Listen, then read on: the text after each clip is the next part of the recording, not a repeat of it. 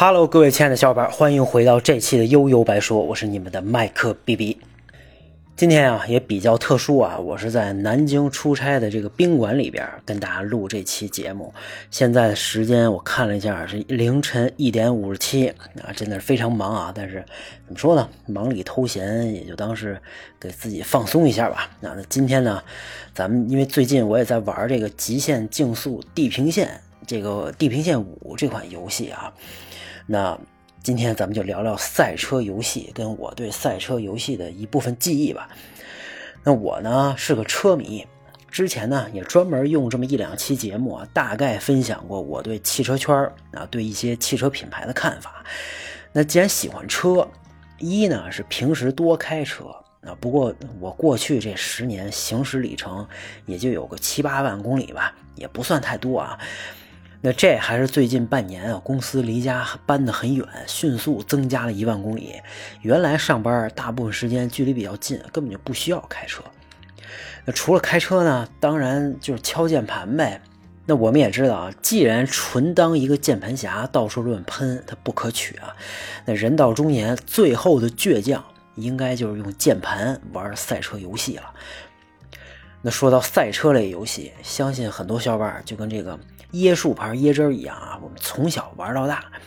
那从当年的 FC 上玩的所谓的这个大赛车呀、小赛车，再到今天地平线五的墨西哥风光啊，那我们在游戏里实现了自己的梦想，获得了快乐，也推也一块见证了这个 3D 技术就像做了火箭一样飞速的发展。以前呢，我看过一篇关于这个大赛车的画面啊是如何实现的文章，大概意思呢，就是在当时的技术条件下，开发团队那通过用这个画面卷轴啊，或者什么不断刷新的这种方法，另辟蹊径，曲线救国，也能实现类似 3D 的效果啊，但其本质还是 2D，那也没关系，毕竟是 FC 时代，对不对？而小赛车它用这个俯视角就没这问题了。那多年以后的这个 GTA 前两代，因为技术的局限性，也用了这种俯视角。我自己呢，真正接触到的第一款 3D 赛车游戏，应该是《极品飞车2》的试玩版，大概是在1998年左右吧。呃，为什么是试玩版呢？当时根本没条件上网，也没上过网。我对电脑知识、对这个电脑游戏的信息的了解，基本就来源于当时订的几几本这个电脑杂志啊。那杂志每期都带光盘，里边呢有最新的软件、最新的游戏试玩版等等吧。这几乎啊是不花钱又能获得最新体验的唯一途径。而且我当时用的是我爸的笔记本电脑，以前也说过啊，奔腾二处理器，五 G 的海量硬盘，十六兆的大内存。十六兆啊，同志们，两兆的显存，玩《极品飞车二》简直是卡的不能自理。不过所谓一帧能玩，两帧流畅，在那那个年代是真的啊，能玩就不错了，还要啥自行车啊？我记得试玩版试玩版只能在同一个赛道里跑这么两圈啊，就这个我都不知道这一圈一圈跑了有多少遍。车漆和玻璃的反光，这个车辆损坏的效果，撞到不同部位开起来的这点差异，不同视角的这个回放，啊，以前几乎没接触过 3D 游戏的我，当时就震惊了，一下打开了一扇新大门，这以后还了得？于是过了大概有两年多吧。有一次啊，我在路边的这个软件店看到了最新的极品飞车保时捷之旅，不知道多少小伙伴玩过啊？反正二话不说直接拿下。结果安装完了之后发现玩不了，你看这次都不是卡，而是根本就进不去游戏。那一九九九年显卡已经进入了 TNT GeForce 时代，那我这两两兆显存的这个。集成显卡那算是彻底的不行了，那这也是第一次啊，让我认识到电脑硬件有多重要。要想玩的爽，得加钱。那现在想想还挺遗憾，后来我应该是把这游戏给扔了，连盘带盒啊都给扔了。其实当时真应该留着这游戏，作为一个里程碑的纪念的啊，跟玩不玩已经没关系了。那二零零二年，我终于才换了第一台真正属于自己的电脑。而真正玩到完整版的《极品飞车》呢，就得到二零零三年左右的《地下狂飙》和《地地下狂飙二》了。啊，跟之前啊展现不同的名车、展现这个各种秀丽风光不一样。这两代的背景放到了这个夜晚的都市和这个改装飙车文化，画面有了跨越式的提升，让人特别上头的这个动态模模糊效果，夜晚城市的灯光秀，细腻逼真的路面效果，尤其是下雨后的路面啊，看着哎有那么点油腻，却让我第一次开了眼。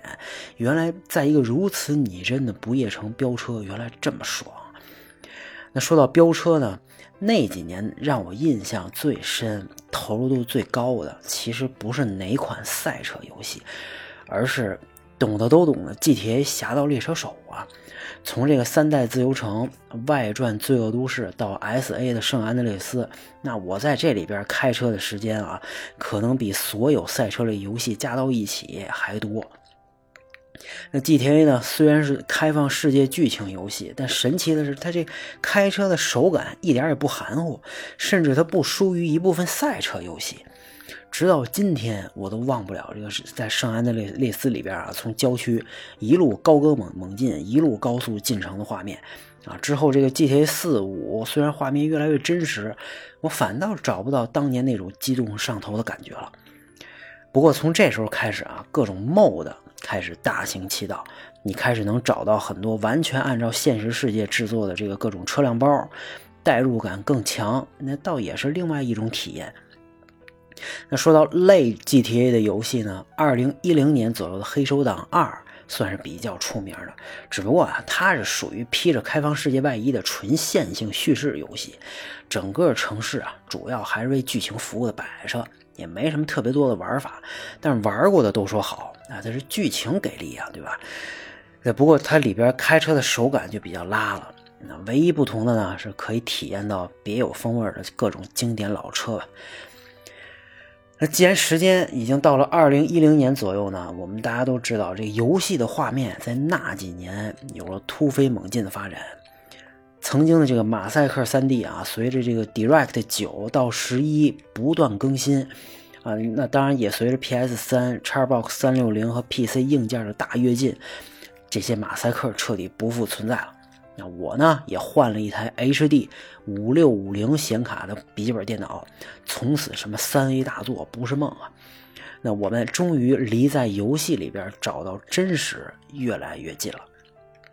而这个时候，《尘埃二》的出现颠覆了我对赛车类游戏的想象。到今天啊，都十多年过去了，我还是对当时这种感受到那种冲击力记忆犹新。可能呀，是我孤陋寡闻，玩的太少吧。那之前接触的赛车类游戏呢？你想想，不是在公路，就是在赛道，最多也就感受感受乡村大自然，对吧？而这个《尘埃二》。它毕竟英文就叫 dirt，是不是脏？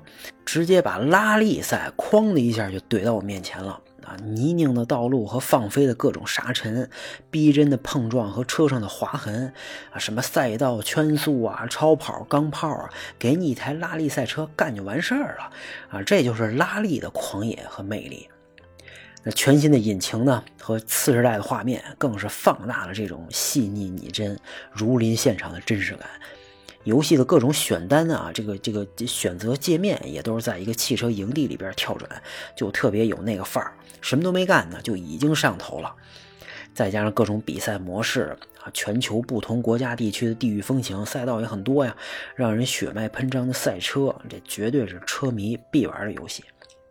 那当然，我也知道，有时候人们啊印象当中的东西，往往是最美好的。那你可能在脑海里脑补了一下，给加工了。那《尘埃二》放到今天，那就算是把画面调成 4K 极致，那可能也已经拿不出手了。不过，它在我的脑海里，它就是我玩过的表现力最好的游戏，这个这个赛车游戏，可能没有之一。《尘埃二》之后的续作呢，我一部也没玩过。不过这也不重要，因为我们都知道，这个不是什么东西都能给咱们带来那么大的震撼。而且有些东西注定就是各种机缘巧合以及自己的心境凑到了那么一块儿，哎，只有那一刻才是刚刚好。那除了尘埃呢，我还玩过这个 F 一二零一零啊，喜欢是真喜欢，不过又感觉太硬核，我还是按按照这种娱乐的心态玩这这款游戏啊，所以就多少有点找不到那种感觉吧。而娱乐化的赛车游戏呢，那还是少不了《极品飞车》这个 IP 嘛。那不过这游戏出了这么多代，那每一代评价也都是褒贬不一。啊，到了十六这一代，我记得虽然从旧金山到纽约横跨整个美美利坚的设定足够刺激啊，不同的关卡，这个也有不一样的这个地貌风情，但真玩起来呢，也还是图个乐。而在这时候，另一边的 Forza 靠着这个 Horizon 地平线系列，突然开始崭露头角。那这也是我开篇说的，不管是这个《地平线四》在英国和《地平线五》在墨西哥，真的是可以让人投入无数小时在里边的经典游戏。那关于这两代《地平线》系列，咱们有时间再单独开一期，咱们再单聊吧。